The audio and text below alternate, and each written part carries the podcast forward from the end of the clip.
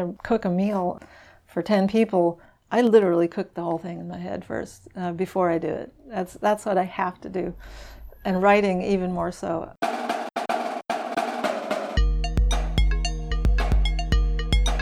Welcome to Deviate with Rolf Potts, where I talk with experts, public figures, and interesting people about fascinating topics that meander off topic.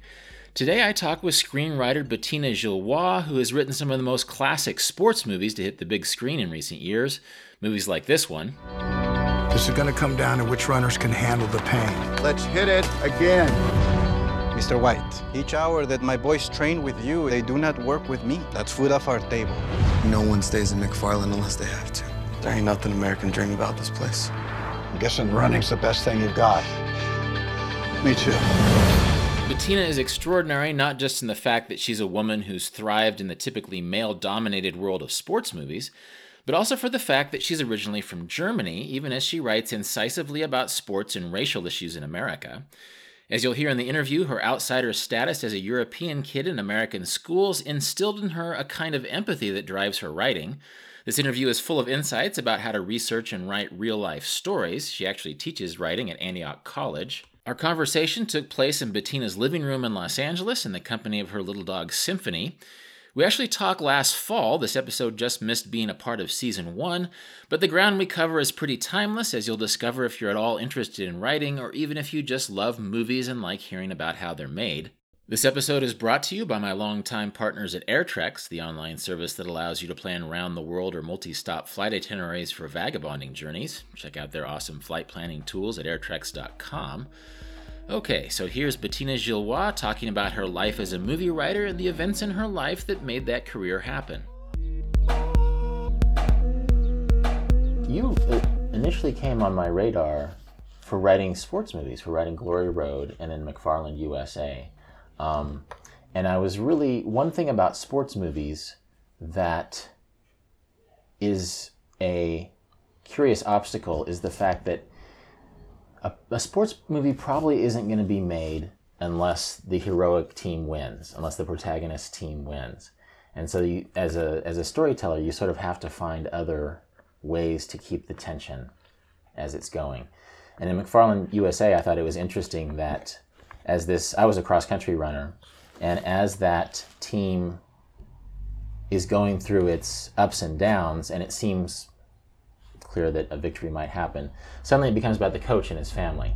You know, the, the story itself focuses about its coach and his family. Uh, and so, I'm curious to know just just up front about how what it's like to write about real people, because that seems like mostly what you write about, and how you solve those problems. In a second, I'll go back and find your journey into the mm-hmm. screenwriting world.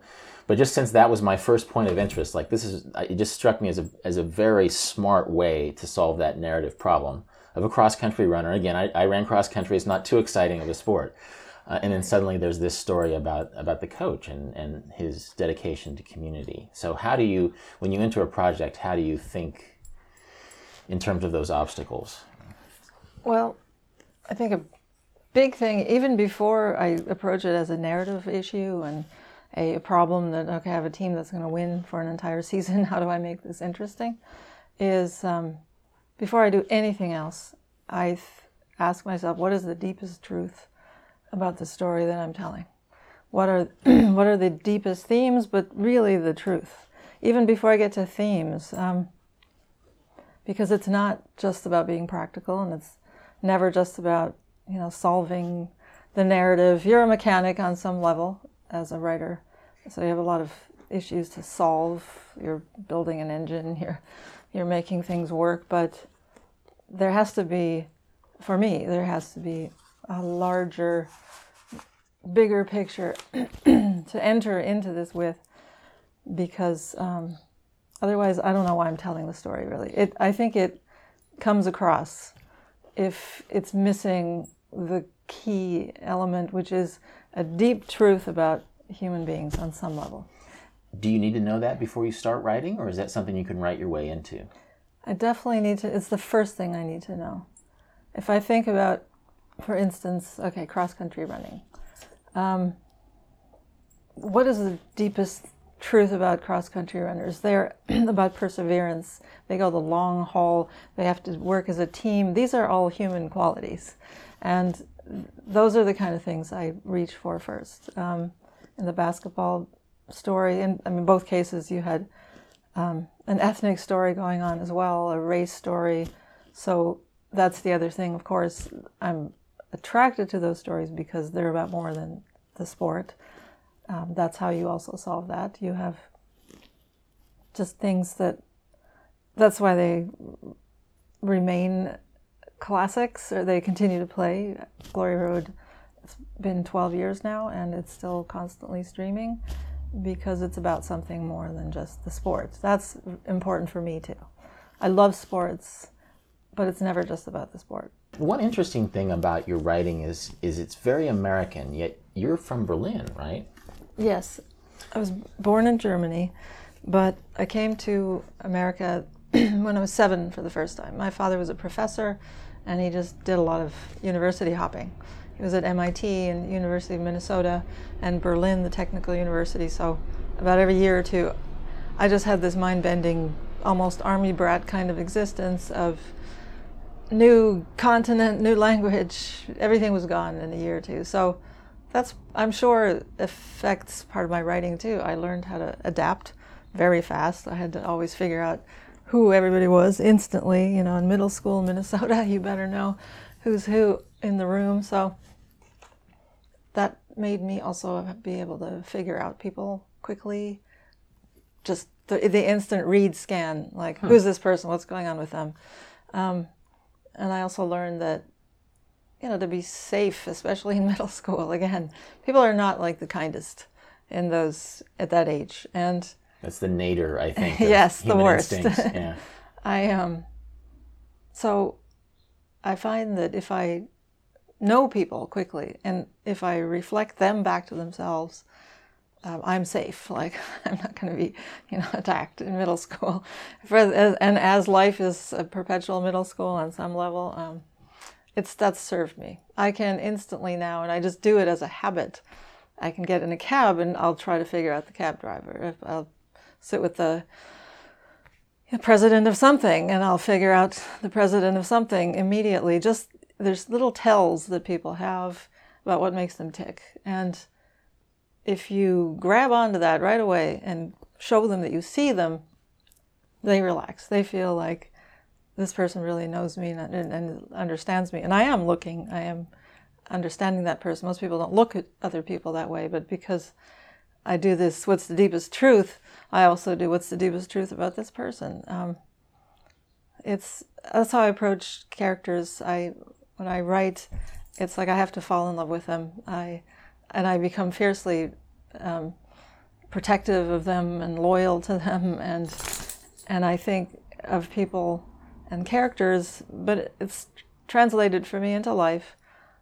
Like, you know, when you go to a funeral and they give the eulogy, and when you talk about the person who has just passed away, you can think of all those important things about them. then they all come to mind. When they're alive, you think about all the dumb, stupid little things that nobody cared about. The fact that they left the fridge open or the milk on the floor or whatever. Dumb things. They all don't matter. And I feel lucky enough with this writing that I now in life know that they don't matter. And I focus always on who people really are even when they're still alive, so that I'm able to tell their story, and that's that's really gratifying for me. I read recently, um, I forget where, but basically the advice was don't just give compliments to the people close to you, but give them living eulogies. You know, give them that. Yeah. That narrative that is oftentimes saved for after their life is done. Exactly. I'm curious. Were you, did you go to middle school in the United States? Yes. Okay. You don't have the sh- a shred of a German accent. Yes. Is English your second language? It is. Okay. Um, I was seven. I went to second grade in Massachusetts. My dad was at MIT. I went to, into the school, didn't speak a word on the first day. Kids threw rocks at me at the bus stop. I, I think in part, you know, the outsider I re- relate to, and I think that's why I tell outsider stories, cultural outsiders, and because that's what I was. But yeah, I think when you're seven, you're young enough where you don't get that accent. Um, So you, it feels like you got your instincts for reading people and for sort of taking an interest in people's core at a young age. At, at what point did you feel like writing might be something that you wanted to pursue? Um, I um, it was something that evolved. I in first grade, I threw myself in front of a girl who was being bullied because she was, you know, ha- mentally handicapped, and I only think of that because it tells me that I, I was a certain kind of person even in first grade. I had that instinct of protecting the underdog, I guess. Then writing became more like a matter of survival of the tougher times of moving, of the loneliness, I, the going into your imagination. Writing in a journal or stories, or is this when you're a child? Yeah. What stood out is, and I never thought of myself as, oh, I must be a writer, because I was a paint, I loved to paint, and I was very artistic with art, with music, and with writing. And I couldn't decide for the longest time between all three. Um, but what stood out is that in many classes over the years, I would be the one picked to read my story. If, I, if some writing assignment was made, I remember in fifth grade in Germany, I wrote something about my voyage on the cloud, and uh, and I got to read that to the class. I nobody else got to read uh, something to the class, so it, those were the indications that that was something in me that was, you know, there. Uh, and I wrote when I was 12 and going to um, Minnesota middle school. It was a particularly tough time. I really got sort of treated. Uh, it was tough uh, arriving at just 12 and Just like junior high bullies. I went through some. bullies? I went through some difficult things. Yes, um, and I wrote a novel. I, I the way that I dealt with it is I stayed at home and wrote about a, suicide pact of seven seven young people who decided to jump into a volcano and just ended up on the other on some other side of a world and then. I just typed and typed. You know, it was the days of the typewriter. I have a manuscript of single spaced, you know, hundred and some pages. That's Um, a that very was- middle school story. yes, that, the, the, the, Yes. the wrought emotional life of middle school. the escape. Yeah. so, I think that these are all the indicators. Yes, and then all throughout, I wrote poems and funny things and stories and so on. I just, I just kept bouncing back between those three things. I had a brief music career. I was writing music. By, the time I moved to Manhattan, um, I was singing in nightclubs, singing backup and playing keyboards and with Anna Domino and at Nell's, you know, in the in the clubs and and I applied to art school. I was painting a lot, um, but there was a day when I finally decided, okay, it's the writing I have to do. Well, you've you've written about musicians in, in the context of screenplays and this new television show that you, that's that's upcoming, and uh, about a painter. You had a book about Thomas Kinkade. Uh, did you play sports? Because that's your other big theme in writing. Right, right. Well, that is interesting. I that's very important to me. Um, with all of our moves and so on, I was the oldest, and I have a brother and a sister.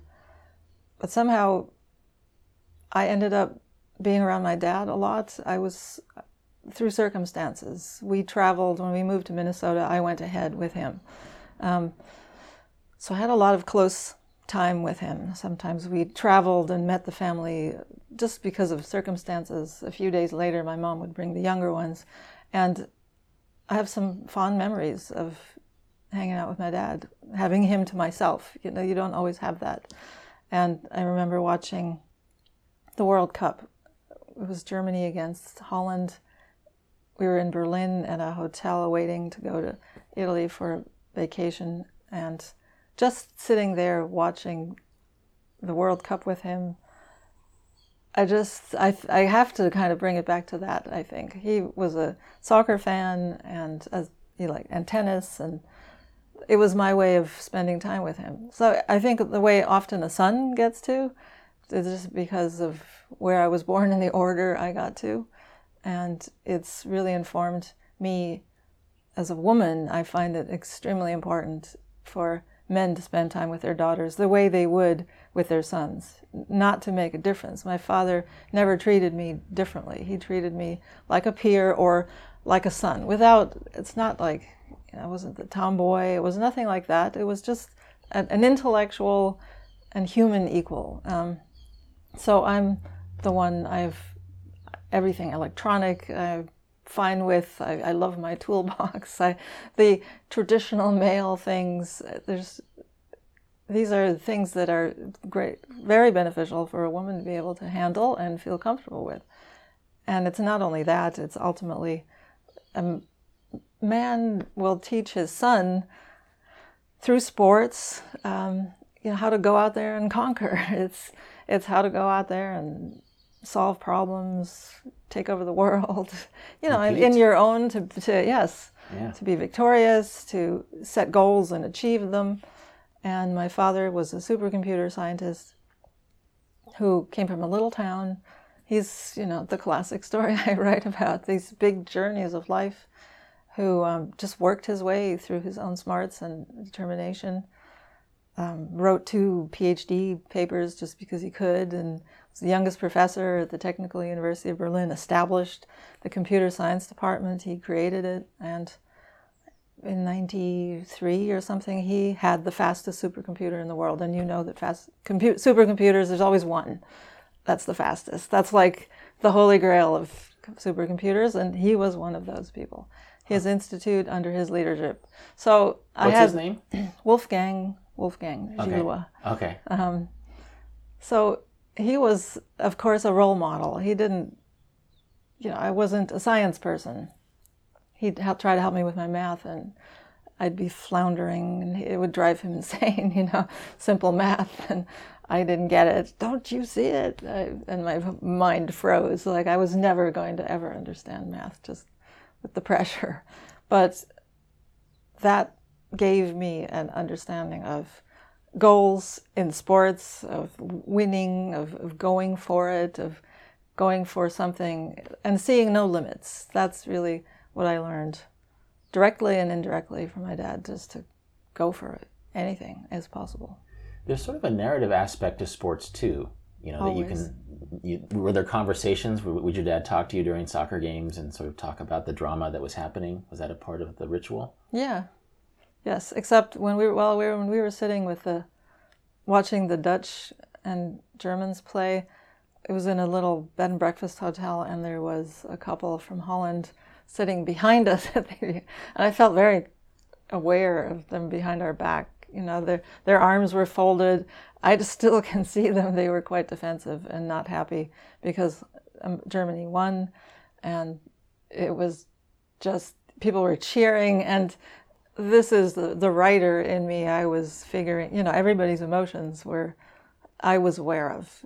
I felt for the guys in the back. So, in that case, with the, with that one, we my dad was pretty silent. He was aware of those people too, and he wasn't going to be. But some people are, oh, those Dutch, they can't cut their own cheese, and people were making those comments, and I was thinking about those two Dutch people in the back the entire time. So he had sort of an empathetic instinct as well, that he wasn't just going to paint his face in the German colors and scream at people. Right. No, no, he was, no, he was too busy for that.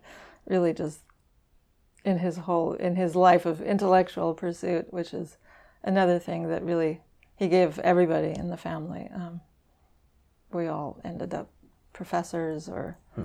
um, or just highly engaged in writing movies is a, is, is a different monster than being a professor, you know, given you come from yes. an academic family. And I noticed your credits in the Hollywood world start in the early 90s, but then like uh, Glory Road was a mid mid mid aughts film, I think. Mm-hmm. So what was your journey into and through the world of of uh, of screenwriting, given given that you had other interests as well? Right. How did you end up as a well, writer?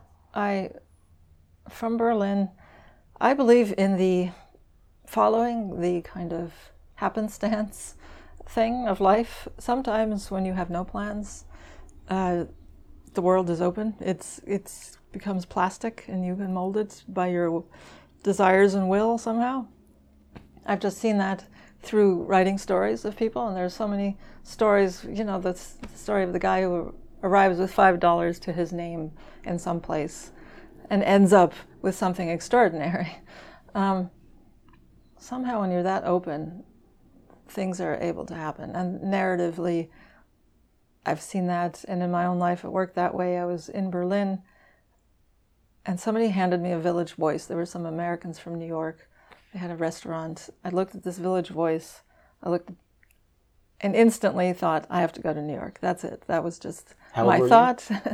I was 20 Okay. at that point. Um, I had done University of Minnesota, I mean, Maryland. In Berlin, had a program for military and Americans abroad. So I was actually going to college in Berlin at the University of Maryland. But I saw this Village Voice and I just had the thought, I must go to New York. So I did. And I went with no plan. My dad dropped me off on the sidewalk.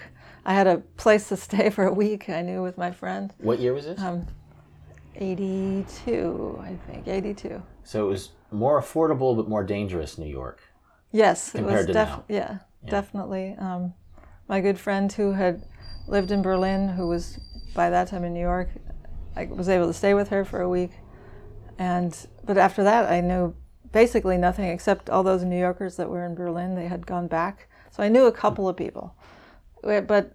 I needed a job. I just said I kind of need a job, and I got to be a waitress at the Tortilla Flats, which is still there. I was the first waitress. And my The first John Steinbeck reference, right? Yes, yes, exactly. Um, the first patron was um, God from the Talking Heads, the bass, David David Byrne or not David Byrne, the uh, the bass player, or uh, I'll have to look it up.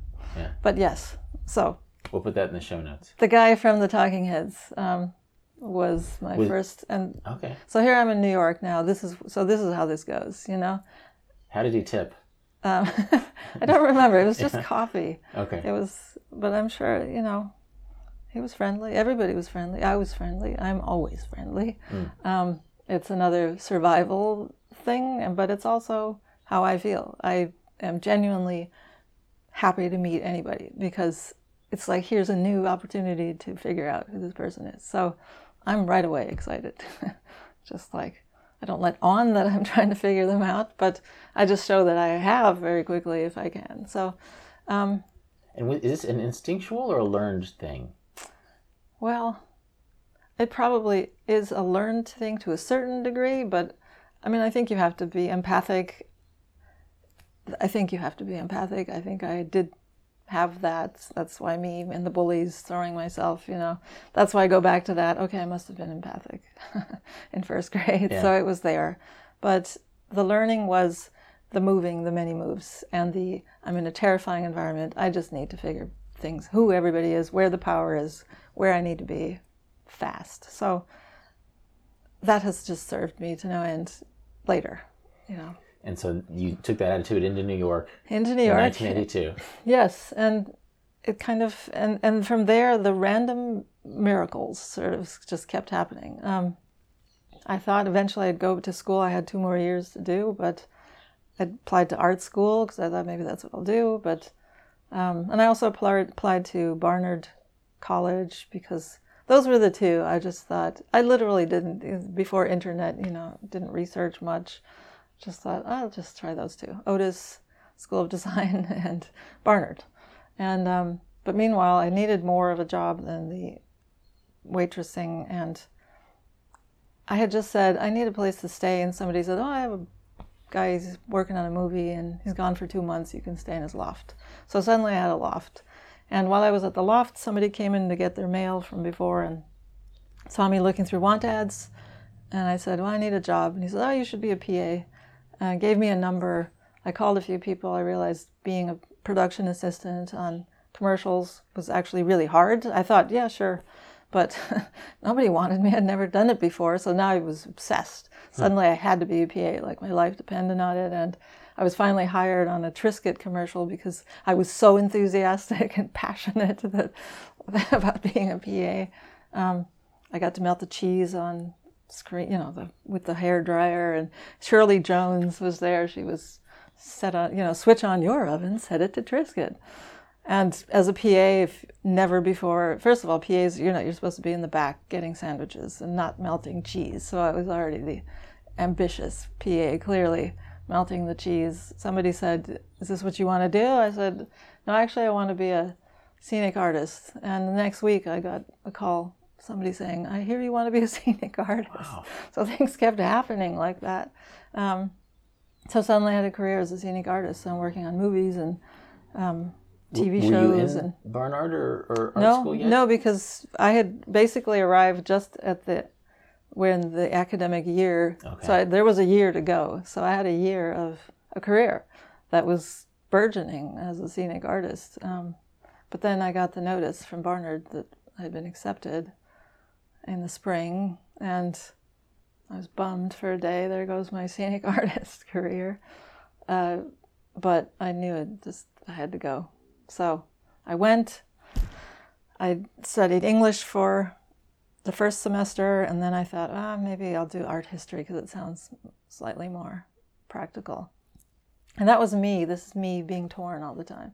But I think the biggest thing about, not to make this too roundabout, but sometimes things happen like this.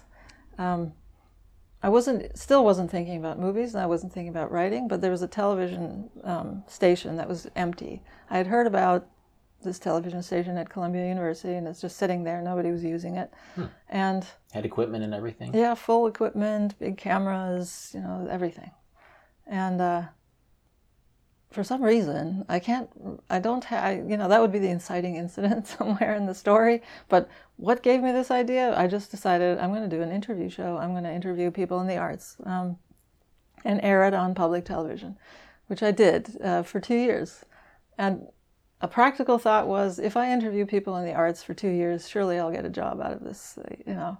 Just What was the name of your show? um, art guard, Okay. like avant garde. But and I made sets, uh, backdrops. Uh, you know, I was quite ambitious with it. I did the first two on-air interviews myself. I interviewed Slava Tsukerman and Andrew Sarris in the first one. Um, I put them together. Sla- Slava Tsukerman's um, Liquid Sky had just come out, and it was a big, you know, underground hit. And Andrew Sarris was great, and they loved meeting each other. The second one was with uh, David Salle and Amos Poe, the f- filmmaker. Uh, and but then after that, I thought I I hate being in front of the camera. I, I need to be in the background. I need to be the puppet master of sorts. So I directed and just produced it and found talking heads. Um, you know, some Barnard students that could do the hosting for okay. me. I thought you were talking about, I thought you found the bassist and interviewed him. No, that was a good Heads. idea, and I Right. should tracked him down. But Yeah. many others, Dean Stockwell and filmmakers, and not everybody I can remember right now. But um, and I, about also I went into different art forums and so on. But my first job out of when I graduated was Slava Tsukerman, my first interview from Liquid Sky. He was doing a film in Berlin that was set in the uh, World War II time about a Russian um, woman and an American man who fall in love, and he so he was going to Berlin to research, and I um I, I became his director's assistant, and we traveled to Berlin, did all the research, went into the archives and things like that, and that's by that time. Now I was into film. At least I was learning about it um, from doing the interviews. I had gotten more familiar with it, and while I was waiting for him to uh, get the funding to do this film, and I was supposed to be his assistant, so I thought, okay, I'm- I will hang out for this. This is a big opportunity, and but since I had time, I said to myself, I might as well write a script while I'm waiting, and that's how random it actually was. And that was your first script. That was my first script. I picked up Syd Field's screenplay book, got the acts down, you know, knew nothing else. Um, wrote a terrible script called A Dangerous Man. It was a black comedy, which young writers often go to because it's like you're avoiding emotion. It's easy. It feels easy, but black comedy is always a sign of you're potentially avoiding emotion. Um, but it was terrible. I was I I did have I did start working at Andy Warhol's uh, factory during this time while I was writing that script. I was a PA again. He had a television show, Andy Warhol's 15 Minutes, so Okay. um, I was, you know, plugging in lights, and all these famous people were coming in and out, uh, doing interviews with Andy. Um, I was actually kind of intensely, constantly thinking, I don't want to be behind the camera. That's, I am not. I'm meant for something more. So you didn't want to be in front of the camera. No, right. You didn't want to be behind the I just, camera. I don't just want to be in charge of something. I guess I don't know if even if it's my own destiny, and and that's why the the writing was important to me. I finished that script, and very foolishly, that can happen. Thought, okay, I'm ready, ready for Hollywood. You know, I got my script. That's all you need, right? You need to get to the end, and when you write the end, you're done. So I, I had some contacts that were able to get it to an agency. The, act- the agency actually read it, sent me a nice letter saying it's not for us, but you know, Bettina certainly has a flair or something. this is your dark comedy. Uh, yes. Script number one. Yeah. But behind the scenes, I heard that uh, it's got first script written all over it. Hmm. And that was like devastating. You know, for a day, it was devastating. I hmm. was devastated for one day. And then I said, okay, fine. For me, a setback is always impetus to go double hard, basically. So You- now I'm. said that phrase before. For a day, it was devastating. I like that approach. Give it a day and Yes. then then do the next step. And now you got to rally. It's that is like sports, I guess. And it's it's funny that it's true. I talk about in life everything for me is either sports metaphor or military metaphor. For me, it's like military operation. You you don't have time to wallow. You know, you don't have time to fall apart or worry or you. It's it, you need to pull yourself together and get things done. You know, that's and perhaps that's the the dad approach or the thing you learn. I just the next day I decided the next one will not have first script written all over it, and I would just that that's that was my entire goal. It's just kind of like you tell me what the goal is, and I'll go for that. And I just realized I hadn't gone far enough, so here was the next goal. Will not have first script written all over it. So I became obsessive about reading scripts, analyzing movies. What is, you know, what, what makes it look like a first script? How is that different from what I did? Um, and I kept writing and writing and found a great story. And that's really, and it's, but it still took years. It took me years. Which great story did you find? Um, that friend who was uh, in Berlin and, you know, who I got to stay with my friend Helen, um, told me about a helicopter pilot that was going to be on ABC or forgot some one of those 60 minute shows.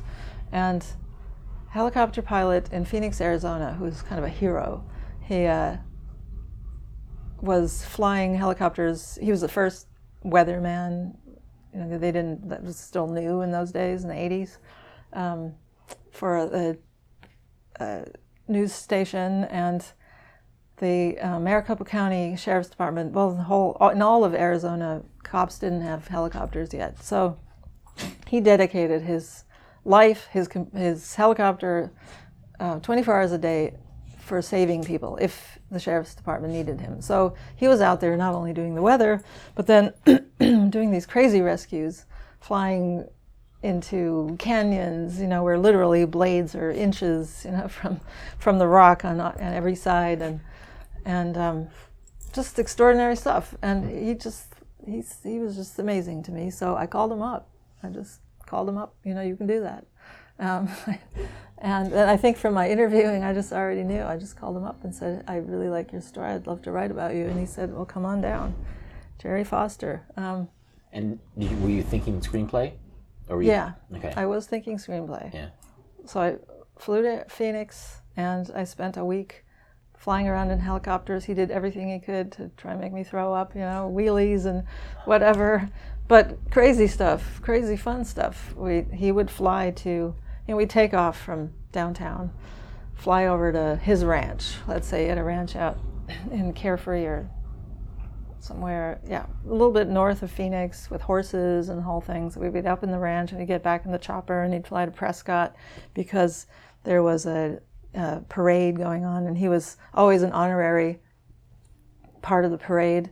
Some of his helpers had his horses there with their beautiful studded saddles. He'd get out of the chopper, get on the horse, partake in the parade, get back in the chopper, then we'd fly off to some other place. It was amazing, you know. That's cool. Yeah. It was crazy. Like he was like just like on a horse but in the air. Um, the best part of the entire visit for me, the memory was he had planned. This is what they do in Arizona for fun. Um, they rented. He and his buddies rented the side of a mountain um, up in Flagstaff. You can rent the side of a mountain for a day, and they took junker cars that were um, no longer functioning, rigged them at the top of these mountains um, on a trigger, and then they came with a huge armada of weaponry, machine guns, and like almost military. One that had rot- like four rotating machine guns on, you know, a thing you could drive, kind of thing. Sounds very And- American already. Oh yes. and what they do is they shoot at these cars. They the trigger will release the car. It'll start rolling down the hill, and you shoot at the car while it's rolling down the hill. and I got to shoot a machine gun at a rolling car, and it was like fantastic. I would never trade, you know, any anything, any desk job, for the ability to do that kind of thing. Little did you know, as a first grader in Germany, that you would one day be shooting a machine gun in Arizona in a moving car. So, did this become a produced project, or how did this? How was this a sort of a turning point for you? Well, it became a script that I finally felt like, okay, this is completely professional and ready to be shown. Um, and I got it to a producer who was, um, well, who who was a friend. The producer said that um, he's got an agent. Again, one of those. It just takes one. Takes one friend. Takes one producer. One agent. Um, I got it to Ari Emanuel, who is Ari Gold of Entourage, the famous agent. Okay. um, he was my first agent. He read it. We met. He said, "Okay, we'll represent you." Um, that's how funny things. It's like you want to be a scenic artist. And Ar- Ari Gold is based on him. Yeah, Okay. And that's who my first agent was. He was a young guy. I was young. He just, you know, I had that kind of I won't be stopped um, passion and confidence by that time, and uh, and it went from there. That got optioned, and that that began my career. That script. What year was this? Um, I guess it was nine, 89 by that time. Well, it sounds like there's some some common threads, uh, and one is that you just do things. If, if, Yes. If you, if you decide you want to do something, you do it, which I think is for my listeners is is just great advice. You can overthink things a million ways. Right. Um, but in doing a TV show, you didn't end up being a TV host, but that opened up doors. Right. And I think it's funny that that um, you know Glory Road and McFarland USA go back to melting cheese on a Triscuit. You know, there's there's certain Yes. first experiences in the entertainment industry. But the other one also, it sounds like there's sort of a learn by doing thing. You know, that Mm-hmm. when you went to Berlin with that film director, you probably just absorbed a lot Oh, just sure. by being there. We talked about the script. all- We talked about the structure. We absolutely learning by doing. Yes, you teach yourself a lot, um, and uh, and just not taking no for an answer. Definitely, you can do whatever you want, and that's why my dad and that all of that is important. I think you can learn that, or you can decide it. You you don't even have to have been raised that way. You can be 25, 35, 45, and just, if you haven't done it before, this is the day you start. You just don't stop. Whatever you want, you go for it. You know, there's actually no reason. We make our own limits. We literally make them in our heads. And if you just don't see a limit, you can go as far as you want. Like my father, who from a little town ends up with the fastest supercomputer. That was the example. You can go all the way if you want. There's everybody along the way will try to tell you you can't. I had plenty of people say, you know, it's really not likely that you're going to be able to do anything with writing. And anytime they did, it would just it would piss me off. It would, I would say, well, that again would just kick me into, well, now I'm really going to do it. It's, no nobody tells me no, you know, to something I want to do. Um, it's always temporary setback that redoubles. I like this. I like this. Um, um, feeling bad for a day, you know, Yes. feeling depressed for a day, and then right, Okay, clean, clean your hands and move on. So, um, you know, it's interesting that I uh, you came onto my radar as a sports movie writer. You know, Mm-hmm. of, of these a couple of really classic inspirational sports movies with a with a racial element and a very American core. So, how did you arc from being um, writing about the helicopter guy to being the Glory Road and McFarland USA person? Well, from uh, the helicopter guy, it uh, that led to my first uh, script, my first assignment with Joel Silver. I had several ideas, and one of them was about um, kind of like the science versus the supernatural, about uh, um, uh, storm chasers from Norman, Oklahoma, that see or become aware of these strange weather patterns happening over a little town called Paradise, Kansas, that actually exists in I'm Kansas. from Kansas. Uh, it- I've never been to Paradise. Yes, It's a strange thing to say. I'll have to go. you have to go. We all need to get to Paradise Right. someday. Uh, I went. I got on a plane and I flew to Norman, Oklahoma. I called them up at the weather, you know, service. I got a hold of the volunteer firemen at uh, in Paradise, who showed me around and did my research. It became a script about a little boy who hear, hears the voice of God, and these sort of Old Testament um, plagues start hitting this town in Paradise. And Norman, Oklahoma weather chasers, the, the storm chasers, go out there to investigate. And it was a whole, you know, action thing. I, I'm convinced it actually led to Twister, which came out like a year or two later, because I remember that. I, yeah. I um, also set in Oklahoma. also and and the whole i kind of characterized just how exciting a tornado can be um, and that was warner brothers too uh, but So, yes so that the idea leaked or something? Like, oh that happens sure of course executives know and then they think you know this whole hurricane i mean the the tornado thing that's pretty cool was that irritating when Twister came out? No, it's more like I'm just kicking myself. Like I learned something from that writing wise that I still talk about. It's like the um, the principle of one is always the most effective if you want to get something made. Just make it about the tornado. You know, it's just it's called Twister. It's a movie about tornadoes. It's not about you know. Um, the, uh, the like a little town and the voice of God, and they were like three or four elements, and that can work too. Um, but it, it's almost like the more elements with each element, the smaller movie. Literally, the smaller the movie gets. Um, Maybe more of a no- novelistic writing approach, whereas the the um, what is it? Is it called high concept? The the idea yeah, that perhaps it's high concept. pitch it in an elevator simplicity Yeah. to movie storytelling. So the more, the fewer, print, you know, I parts, moving parts, the bigger the movie.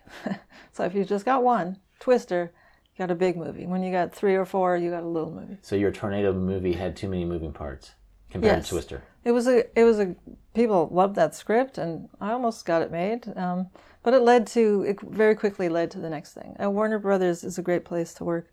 When you're in, they, um, they love you and keep you on, and so they just kept offering me new things. I adapted The Mists of Avalon. Um, I had to read a 900 page book, you know, for the meeting. That was dedication, but I will do that. That's another thing. I, I find that overkill is, is always works. Okay.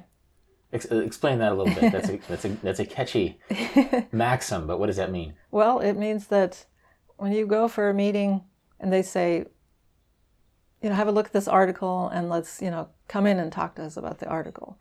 Um, one might be, if you're asleep, kind of, and it happens to me, uh, you'll just read the article and you'll go in, go in and talk. And then you realize later, I could have nowadays watched, you know, 10 YouTube um, documentaries on this subject, writ, read three more books, and I could have walked in there the expert. You know, if I really want this, you walk in and you are the expert. Um, I I have a project that was uh, centered around Maya Angelou, and there was it was about one book. I was one of those. Come in and read the book, but I read all all nine. I read the two adjunct books and all seven of Maya Angelou's books. I just read everything, and nobody's going to walk in that has read nine books except you if you do that, and that's overkill. You know, enough is never enough. It's it's it's uh, it's a it's a just a rock solid way to go about things. So it's like that mass of the iceberg that, that is buoying the, the top part. Yeah, you have to just that's what makes you stand out. But again, that always makes me feel about like sports analogies. You know, you you have to Eh, if you're going to be Kobe, if you're going to be anybody on a team, even on a team, just on a winning team, um, you're doing more than others. That's why you're there. So the do more than anybody else approach is kind of a no-brainer. I like sports analogies for writing, actually.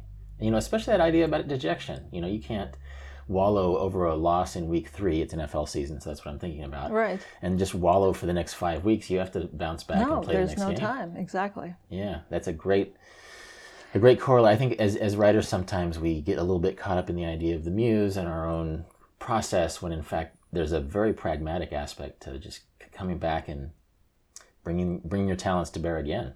Right. No, you must, and I talk about that for writers. Don't stop. You know, you have. Um, at first, it feels terrible, and you may hate what you've written, but the key is to keep going. You can't overanalyze, and rewriting is your best friend, and you'll always pull it together if you stick to it, kind of thing. So, sports and writing, yes, the stick to it thing. The goal in the end is to win, to finish to get to the you know the goal line and to have not not have it first script written all over it. Why I, I've read that Michael Jordan, for example, who is a very very talented basketball player, was also an obsessive practicer. You know that he mm-hmm. would he would obsess. He didn't have to necessarily. He could be one one of the best basketball players just by his natural talents. But it was practicing free throws. It was working on conditioning that made him you know un, un incomparable in the '90s. Right. It's how you kind of know who's going to be successful. Don Haskins from Glory Road, the coach. Um, it never made it into the movie, but it was one of my favorite facts um, at his high school prom, where he went with his later to be wife. Uh, they hung a curtain in the middle of the, you know, the in the gym, and had the prom on one side, and the other side was empty, but except for him, he's in his prom gear, but he's throwing hoops uh, be, while everybody else is dancing, and Mary, his wife, is standing alone by the punch bowl. But that's the kind of It's a very obsessive. visual scene. Too. Yes, Yeah. I love that. Did they shoot it? No, Okay. Huh. no, but it, it was in a very early draft. Uh, and then you have to cut out all that all that beginning thing, you know. So did you spend quite a bit of time with him? Yeah. Yes. I that how that finally came about. That was that was really my baby. I was um, That script was your baby? Yeah. Or, or the dog who's making a nest on the couch? a dog is nesting. Yes. I'll let her settle down for a second. Well, I mean, this brings up, there's a lot of great craft stuff, which I want to go to in a second, um, because you wrote a really um, great set of uh, craft advice principles for uh, your school's literary magazine. Is it Chapman? Is that? I wrote it for Antioch. For So I- I did my okay. master's um, in creative nonfiction there. Yeah, but before we get into the craft stuff, I'm curious to know, um, like, like now you have these very concrete, your um, biographical writing movies. You know, Don Haskins, and then Jim. Is that the name of the cross country coach? Jim Yeah. White. Jim White, yeah, Blanco, right? Uh, and then Bessie Smith and and this Muscle Shoals. So, um, I just Yes. finished the Mahalia Jackson story too. okay, Um, that's going to directors right now for Lifetime. It's another Lifetime project. So yes, it's all true stories and it's all real people and it's legends somehow uh huh. in one form or another. Um, but go ahead, your question. Well, I'm just curious to know the the, the journey again from this melted cheese on a Triscuit up through uh, your relationship with Warner. But those were Disney movies, weren't they? Glory Road. Uh, was that was Yeah. that Bruckheimer? Yeah, Bruckheimer started with that started with Glory Road. So it feels like it just to, just to wrap up my question. It feels like that was a turning point. That Glory Road was this big movie. Uh, now you're doing a lot of lot of big stuff. So if you could take us through that journey, sort of creatively and professionally.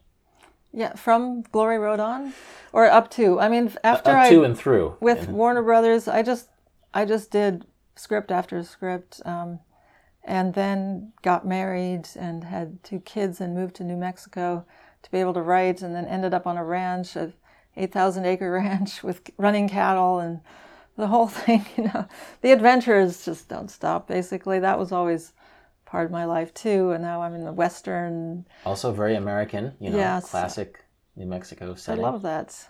I think coming from Europe, coming from Germany, you, and then you're in this great playground, America, and it's so wide open and free, and I've always loved it. And I've and I approach it never taking anything for granted, you know, from a outsider's point of view. So I celebrate it. That's why I like to write stories that celebrate people that are uniquely American somehow, um, especially. But so partially I was in that ranch with the kids and writing, and then um, writing with uh, my husband's partner for a while, and so life was full of kids and cows, and and screenplays. yes, and screenplays nonstop. But um, it was in being in New Mexico, living there, that I became aware of Don Haskins and his story, and it was really about the fact that he gave up half his team for the final game in this extraordinary sacrifice for a greater good.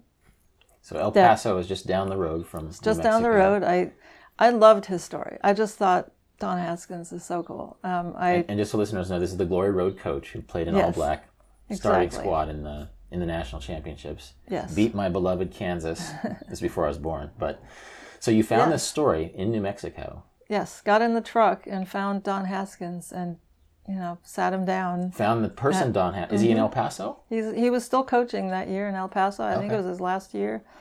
And he had already had his rights t- tied up for eight years or something. Um, somebody at Warner Brothers, in fact, was trying to make his movie, but he was very um, disappointed with it. It had taken forever. They had made up a bunch of things, you know, and I know that you don't have to make up. I mean, you have to, of course, fictionalize things, but the best stuff is in real life. You cannot write real life the way life i mean yourself. You can't come up with the stuff that thing, how things really happen. So he was wary about that. And i promised him if he would let me write his story when his rights became available he was still tied up for two years that i would tell his story right. I just promised him that. Um, and so two years go by and we're talking he, he would call me up once a month and say I talk about catfishing. Hey, Bettina, how's some catfish up there? And I go, great, Don, you got to come up. Um, but I nurture that relationship. And relationships, that's something I do want to say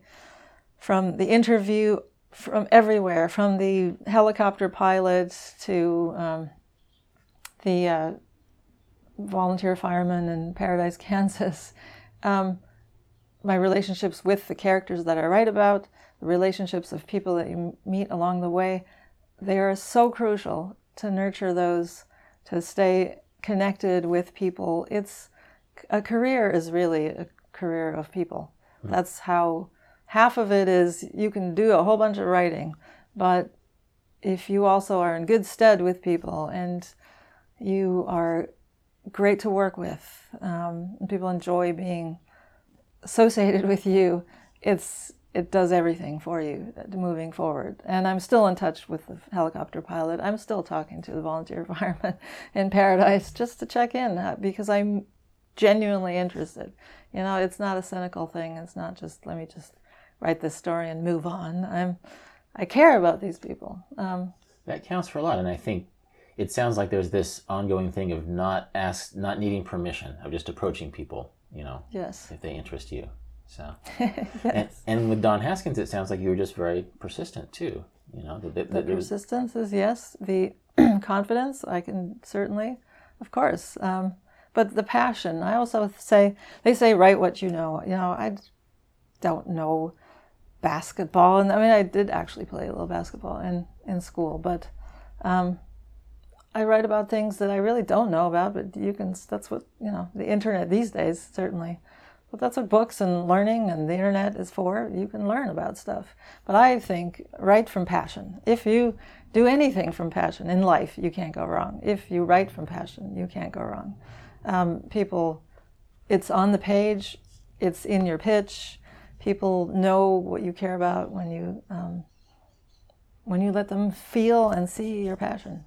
And so I think that's why I say, what's the deepest truth about a story? What's what's what is going to make me the most passionate about this truth too? What do I care about? Things, stories of redemption, overcoming, loyalties, and Don Haskins.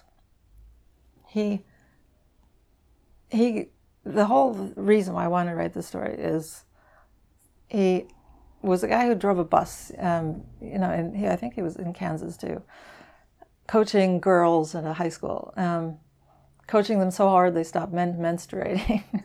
That's how de- determined he was. Parents complained. Um, but so he gets his first job at a college level, but it's in El Paso. And at a mining college. You know, they study rocks. There's no way you're going to get any great players to do any anything in college basketball. So he's desperate, and but he grew up in Oklahoma playing basketball. He worked at a, a feed store with a, a black kid, and he and the black kid played basketball every day in the back. So maybe that's where his little inciting incident was. He just figured, well, what the hell? I'll just recruit a bunch of African American players. They play just as good as anybody. Why, you know, why not? He didn't see color. This was at a time when early '60s, is it? Yes, early mm-hmm. '60s, where you know you could have one player maybe on your team. It was just in, in the South and North. Often you had no black players at all. You could have one, maybe two, two when you're down, as they say. Um, but it was a, a, a, ridiculous time when they thought, uh, you know, they don't have a, the heart to play. You could fake them out. They're ridiculous ideas persisted. But he thought, well, all I've seen is that they can play just as well or better. So he recruited seven, you know, at a time when you could have one, and and that was already cool. That kind of gutsy, nervy, like I don't care, I'm just going to do what I want thing. And but he wanted nothing more than to win. He did that because he wanted to win. That's all he cared about. He wanted to win. And they did. They won an entire season. They were undefeated until their very last game.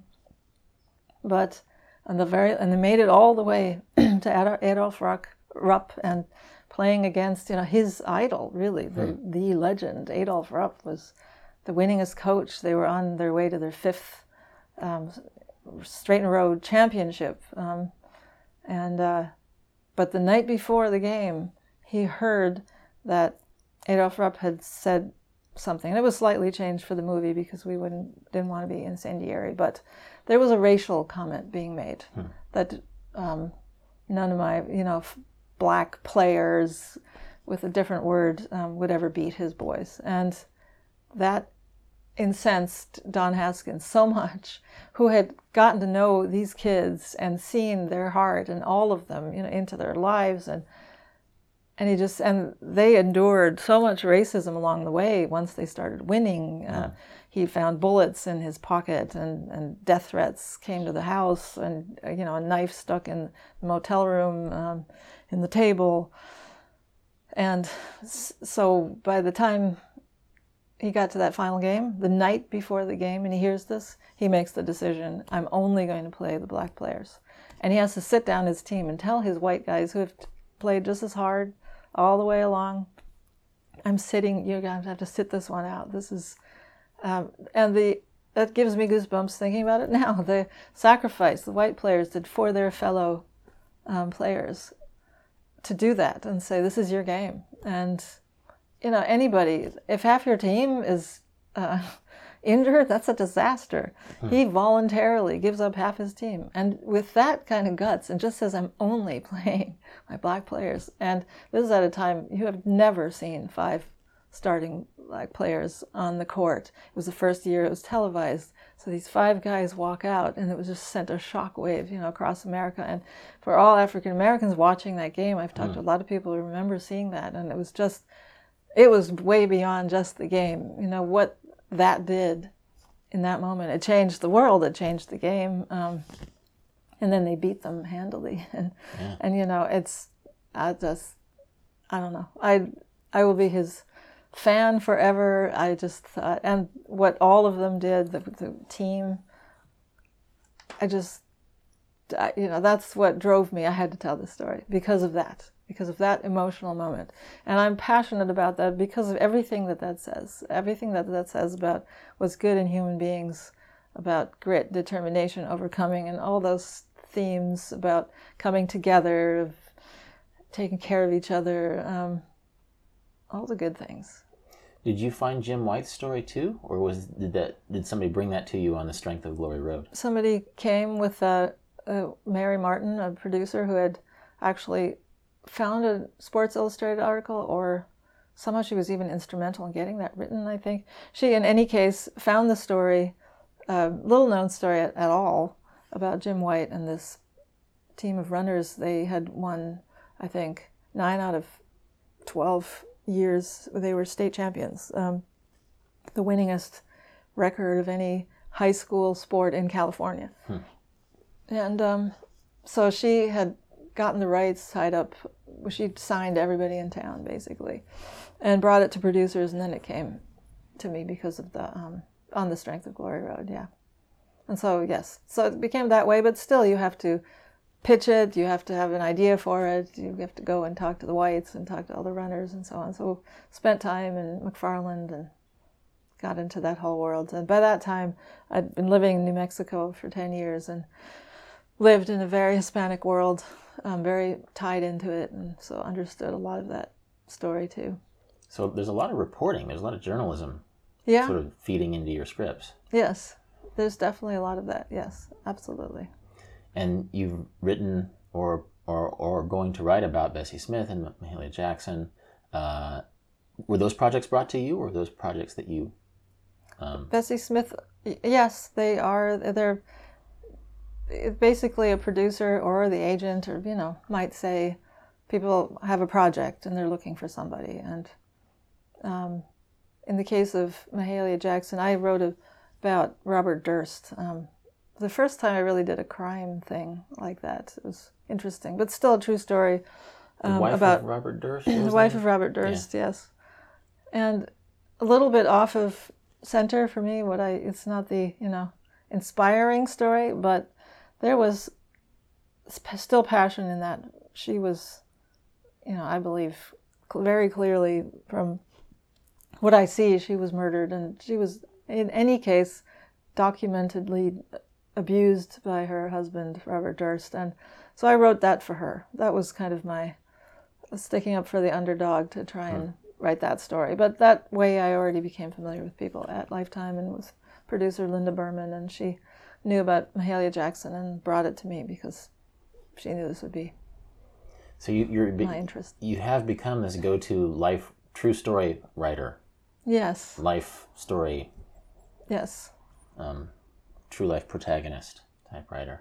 It's the irony is that when I didn't know what I wanted to do really, and I took my first writing class um, in Berlin, I had a professor who was really like always grilling me, trying to you know drill down. Are you really? Is this really what you want to do? Um, and there was a day when he was saying, "Well, what's what's the last book that you read?" You know, he just sort of ambushed me with that question. And I'm the kind of person where if you ask me a question like that, my mind goes blank and it's like I've never read a book in my life. Um, I couldn't think of anything except the one book I really loved, but it had been a couple of years since I read it was uh, The World According to Garp. And John Irving. yes, um, I was obsessed with that book. I loved that book. I didn't even know yet why, but I was obsessed with that book. And it's a life story book. It's it's I love all life stories that begin you know from the beginning to the end. I'm fascinated with basically those steps along the way where we make our decisions, where fate takes over, where th- these act breaks are in life that lead us to certain things, accomplishments, or a great fall, the rise, rise and fall.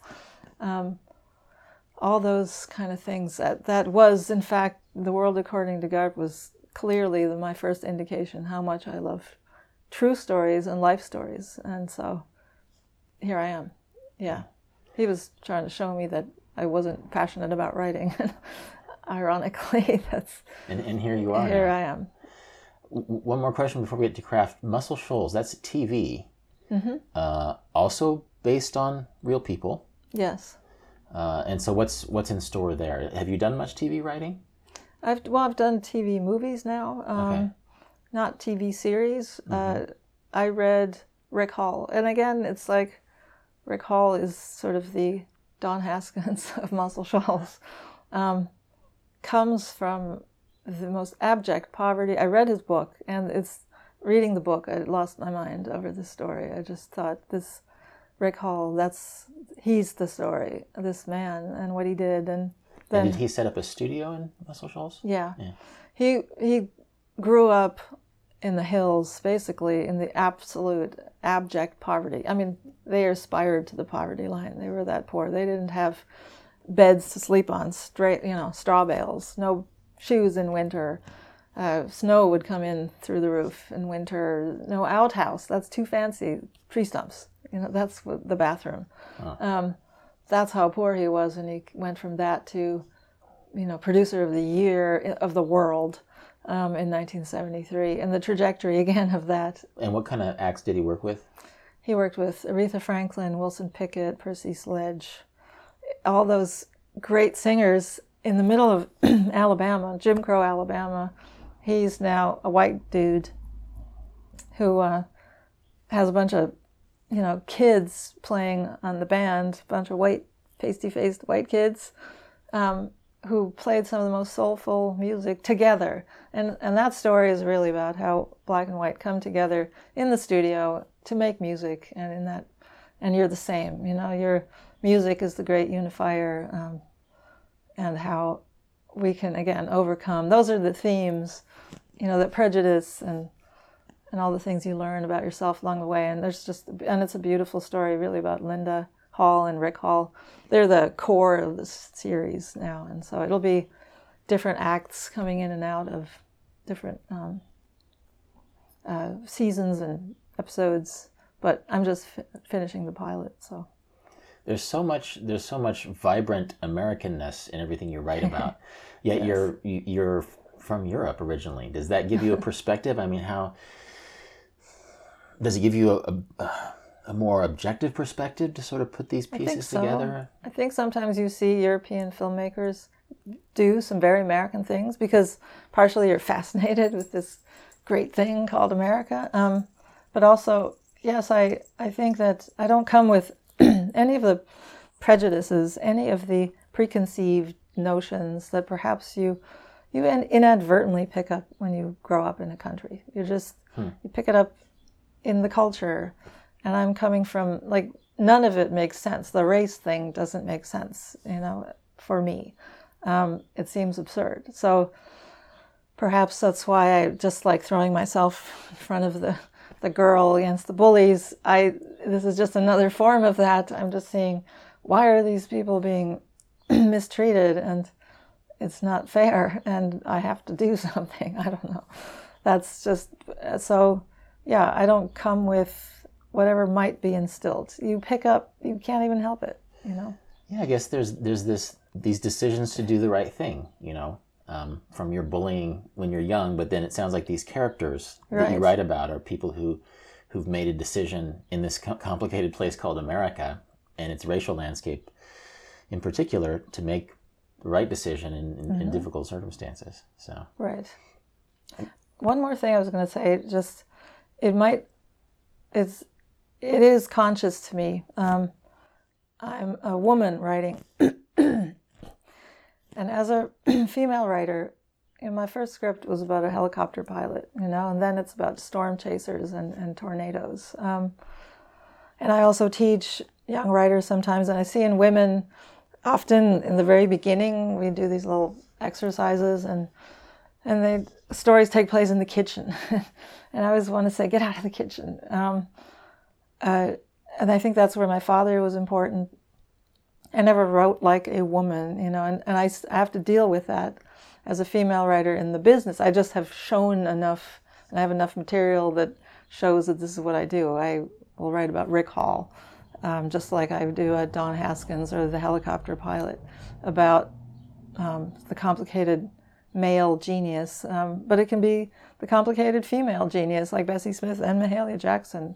You know, tremendous, courageous, overcoming, um, ball busting women. Um, just that is something. Sometimes you get this, you know, the chick stories, and I'm just, I like, and it's not that I like male material. It's not necessarily that. I think about this in, in German, there's the word Mensch. And Mensch has no gender. It's just, um, Well, mensch He- Yiddish means like a super nice person, right? right. Yeah. He's a Mensch, yes. Is it the Um, same in German? In Mensch, it actually just simply means a human being, but you can't say, even say the word human being without the word man being in it. You know, you're a woman and there's a man. There's always the male in, in just in the language focuses the fact that you're a man and somehow, and I'm just a mensch. I, and I like to write, write about mensch about human beings um, that are just simply it has doesn't matter what gender you are. There is a state of being a human being, I guess, and I've finally gotten myself to that point where I don't just get, you know, the romantic stories or the whatever just because the assumption is I'm a woman, so I'm going to write about that. Um, and that's that's my greatest achievement, and for me, I'm so happy to be able to write about everybody. So 25 years of writing your way out of prescriptions of what you're supposed to write about. Do you have any advice specific to maybe my women listeners who are who are wrestling with this? Well, certainly don't take no for an answer, but um, I think if you're interested in, you know, I, if you're interested in this material, you probably had a little bit of the kind of upbringing I had. I, I'm great friends with Teresa Tapia, the, the widow and wife of Johnny Tapia, the boxer, whose autobiography I wrote, and um, and we get along because her dad, she was raised by her dad, and all they did was talk about sports. Um, I wrote about a young woman who was a race car driver at, at 19, you know, had already had 15 years of experience. Um, it was her and her dad. The, there is something that I wish all women could get, and that is, like I said before, that's the lesson about going out there and going for things, you know, just I think when men get together and talk, they talk about sports, not because it's necessarily about the sports. What they're doing is they're constantly training analysis, strategy, and goal setting. You know, it's what's going to happen when this coach moves here and what this team, and now that they've got this player, this is about strategy and it's about logic. And these kind of things are great tools to have. Um, so I just hope even fathers out there listening, you know, sit point. down with your daughters, take them to baseball games or whatever, and talk to them about these things because these are skills everybody needs. And so, as a woman writer, just don't, you know, go for it, whatever it is. I, you can. It you might have to do twice as much work. That often is the case, um, but again, don't take no for an answer. I think the father point is a good one too, because I think sometimes men are compelled to give advice, but yours was more emo- immersion than advice. You were just in the world of your father um, Right. and picking, and I'd never thought about it in that way. I listen to sports podcasts, but there is a lot of analysis. A lot of guys who haven't picked up a football in 20 years giving pretty smart analysis of what's wrong with this football team, Right. right? Great training in life because you apply that the the analysis ability and strategy and logic and um, and intention and all those things to everything you do, and you need those skills. Yeah, so to the fathers of daughters out there, just, Yes. just sort of include the daughter. You know, don't just give her advice, but include her in these in these processes. Mm-hmm. That's really interesting. Do we have time to talk about craft? Sure. And so this the, the advice I found online is from Antioch. Mm-hmm. That's from where from where you studied. was- Yes. Lunch Ticket. It's uh, their literary magazine, and I wrote. Uh, I was a blog contributor for a year. while you were studying or after you were done? while I was studying. And And you got that. You got that. You'd already been in Hollywood. You must have been in Hollywood for a while. Why did you get an MFA? um, it's also for teaching. If if I want to, it's um, and I do. I love talking to young writers. I love talking with young people about writing. I love. I don't know. It's I can sort of give a lot of what I've, you know, achieved and also just earned and worked on hard. Um, I love passing it along. Well, you have a you have a Mentor. teacherly manner. Actually, you you present things in a very. I don't know. In a very. I don't know if digestible is the right. In Just a, a very Yes. clear way. It's I do think about that, and I think partially it's uh, it's like translation almost. Anything, even writing, is translation. That's funny coming from another language. I think I'm aware of translating. You need to make the other person understand what you're trying to say as a writer, as a teacher, and in life.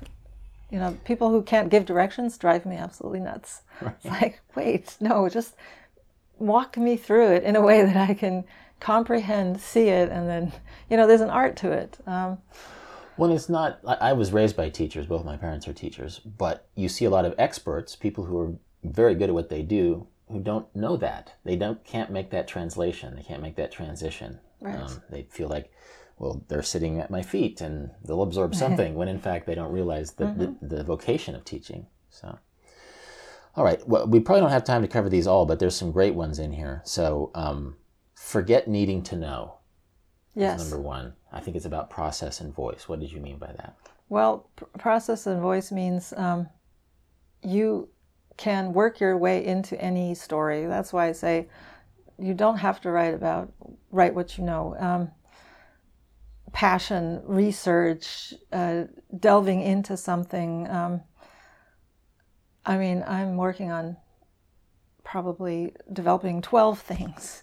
You know, it's my brain will explode, but in each case, I've delved deeply into Las Vegas of the 50s and the entire story of the mafia um, during that time, of, of um, the black American music scene during that time, of whatever it is. I knew nothing about it, perhaps, starting, but you become an expert.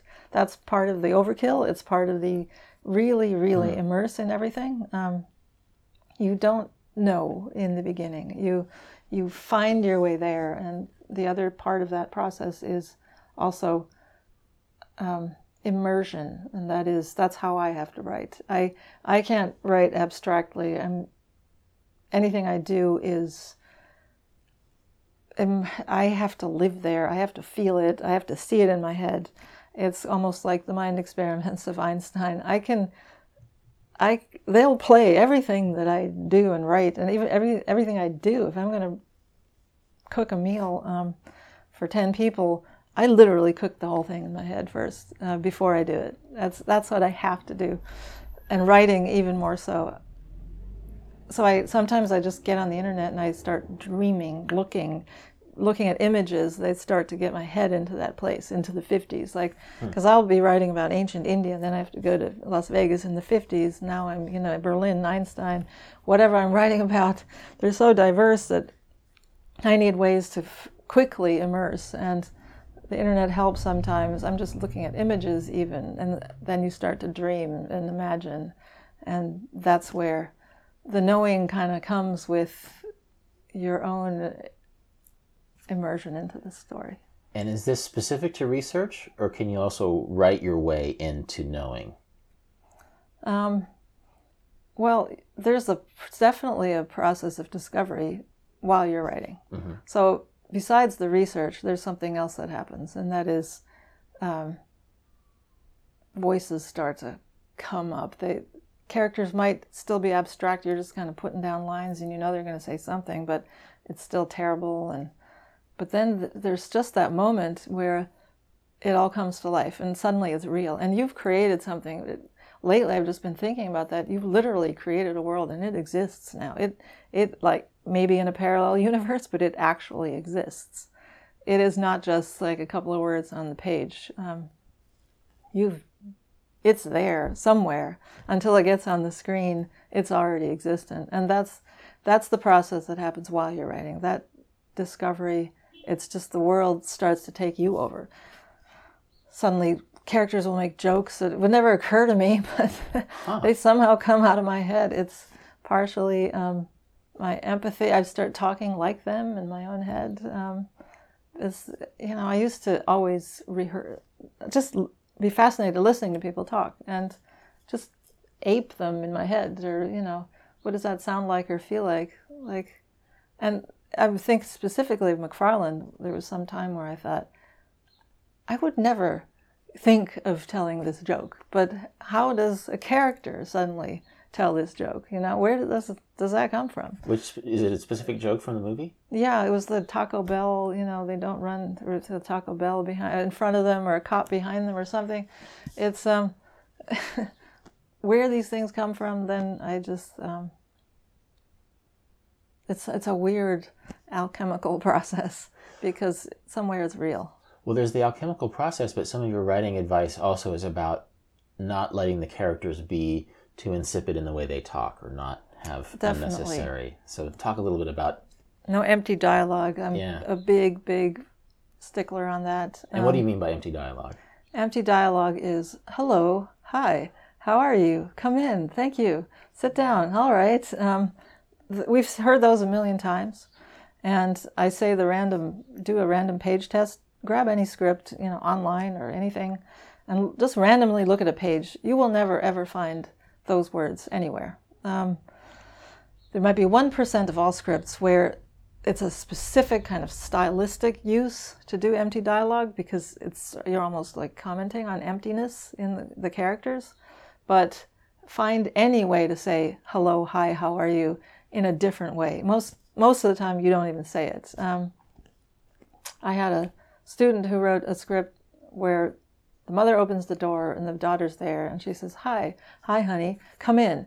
And i just thought and i said how about like they don't say anything. That's already more interesting than that because i'm going to sleep when i see hi hello. I'm it's it's all about the manipulation of the readers or the viewer's mind too. Um, you need to keep them engaged. So i thought well what if the daughter says what took you so long um, when she opens the door. Now i'm paying attention and now you've grabbed the audience with something because they're figuring what's going on between these two people because we always want to know what's happening with everybody in the world and hi hello i'm i'm i'm sleeping. What's what took you so long? I'm like uh, sitting up now going i wonder what's going on between those two Yeah, there's no there's no tension or imbalance or story in Hi and hello. Whereas Right. whereas what took you so long is immediately narrative. right so it's better if you find sometimes we write those things it's fine but just cut them later cut them hmm. better to have nothing or find a unique way of saying the same old thing we've heard a million times you know even invert the sentence that phrase that everybody uses just flip it anything it's got to be different You also talk about line leaks. Explain yeah the line leaks are Yeah. big one. Try that on any line. Um, this is for dialogue.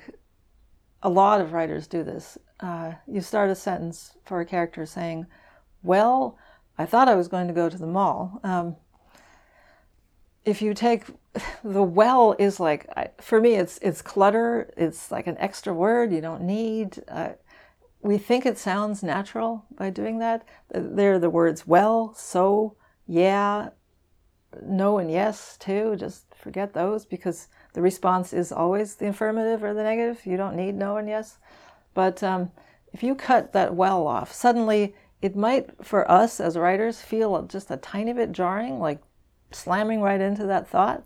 But for an actor and for the, just the scene and for the impact it's so much stronger when you don't have well or yeah or so um, i'm going to the mall i'm going to the mall is better than well i'm going to the mall um, once in a while you need it but in the end go through your script and cut 95% of them 99% leave one or two So is a big tic I have as an interviewer. Actually, I, I preface transitions with so unnecessarily.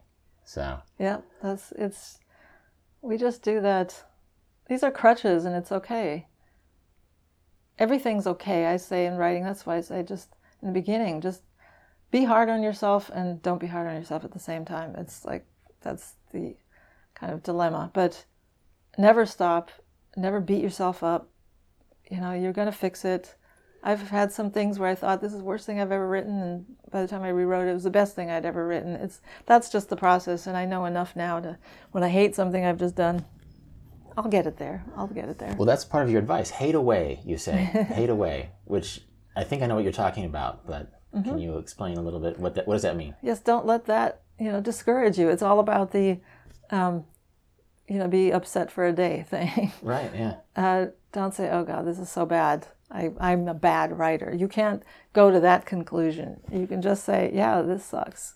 And I write, I write that on my own page. I wrote, "This is the worst thing I've ever written," uh, on one script, which ended up the best thing I'd ever written. But Which script was it? it was a it's a called uh, Down Low, and it was about a it, it was a pilot, my first pilot. I haven't done it yet. I've, I haven't gotten it made, but it made it, it got a huge response. It's still a writing sample, and it's something that uh, it's a cop story, undercover kind of thing about another true story, great story about Donald Coins, who has the biggest amount of still holds most of the records of big busts in California, who is a double agent. You know, he'd be home, couldn't afford a lawnmower and driving a little VW car and a wife and a kid, and then he'd go to work, and work was becoming Raymond Castillo, this guy who flew airplanes, who had a 5,000 square foot mansion in Scottsdale with unlimited credit card and you know, Bentley and helicopters and planes and cigarette boats. That was his life as in his job. And the story is about him having to manage these two sides of himself. Um, and it's all true too. Again, fabulous. This remind is it, do you ever worry that there's more stories than you can tell?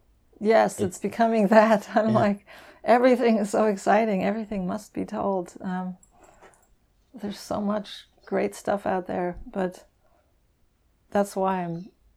All I do is work because I love it. Um, developing, you know, so many things, ten things. um, I just because life is amazing. Life is just amazing. You know, when you're and when you're able to just do this, what I do, I'm all I'm doing every day is flying around and in the world. Um, One thing that occurs to me too is that we we encounter life at the received level so much. We turn on our Twitter feed and see what people think, or we watch movies and see how people live. But the act of going and meeting people, sitting down and having coffee and hearing a life story, right. um, you know, even even just as a journalist in interview, people like to talk about themselves. People don't listen to each other's stories. There's Right. amazing stories all around. I started I've started interviewing my parents and all these amazing things they did in life and I didn't know because I didn't think to ask, you know. Yeah. So it, so it feels like there's just the world is so full of so many stories. basically that's how I approach every human being now. I know they have a story. Everybody has a story of something that happened to them. Everybody has an inciting incident. Everybody is doing what they're doing because of something that happened before. It's like I call that story logic. It's literally now I can predict what things happen in real life based on how stories go. I I'll have a friend who says some disaster and say, "Oh no, this just happened. What if this happens?" And I'll say, "No, that won't happen because that's not how the story goes." You know, hmm. in in a story, this is what's going to happen, and and in a way, we can write our own stories if you approach it that way. And you know, we're not just recipients of. We, we can be recipients of disasters, but in stories, that's an act break. You know, that's just that's where things change. That's where the character now has to kick into some kind of gear and learn or and change or fight and battle or whatever it is. And I guess that's why I like writing about true stories because that's it's all about life. It's literally how life goes. So One person's horrible disaster is another person's second plot point. yes, well, every it is for everybody. Literally, it it also is. Rarely do the, I mean, yes, there are those stories where something bad just happens and then they just crash and burn. I guess. Um, I guess that's not a story. It's a, the story is change with meaning. Um, something has to change and it has to mean something. Well, I think there's a corollary here too because writing something you hate and then quitting it is is finishing the story before it's a story. Whereas writing something you hate and then going back to it and realizing Right. it's your best piece of writing Right. And that almost applies to life that there's defeats in life that we could wallow in our defeats and think that the story's over. Um, Right. When in fact, make it a story. That's almost the, the, the imperative is, is to keep at it until the story has reached its, its proper ending. Absolutely. That's why I apply polarity. I talk about that in writing too.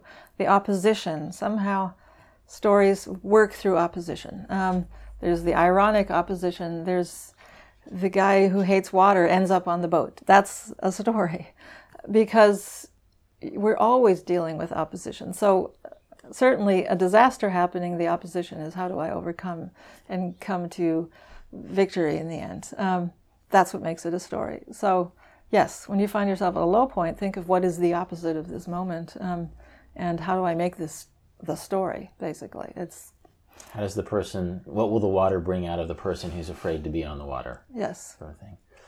This feels like a good place to end. You've given me so many good insights. Any final bits of advice for life or the creative process in general?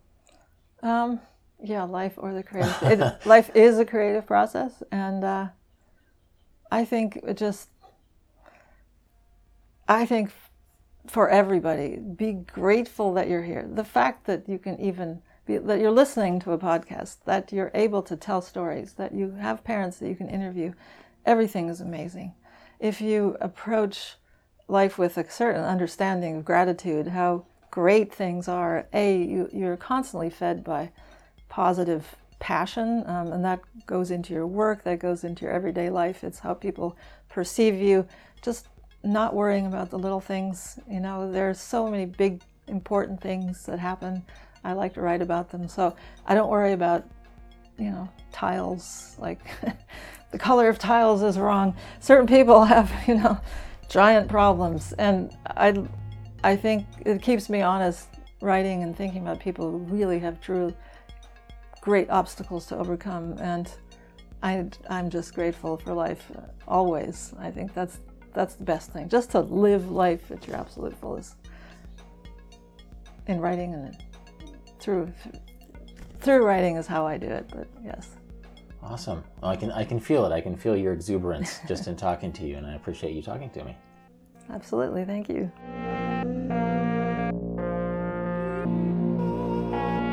This has been Deviate with Rolf Potts. More about everything that was just mentioned, including links to Bettina's career and her online writing tips, can be found in the show notes at rolfpotts.com slash deviate. And as always, you can contact me with insights or questions at deviate at rolfpotts.com. This episode was produced by Justin Glow. Cedar Van Tassel does the theme music. Jan Futterman does the show notes. Thanks for listening, and I hope you tune in for future episodes of Deviate with Rolf Potts.